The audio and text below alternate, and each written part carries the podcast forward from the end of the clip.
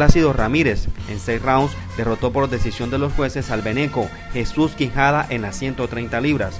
Ramírez, quien terminó muy mal el combate, quedó alegre por mantener el invicto, agradeciendo ante todo a Dios. Pues contento no, no digamos por, la preparación que tuve, que, pero sí me alegra por el invicto y otro triunfo más a, a mi carrera.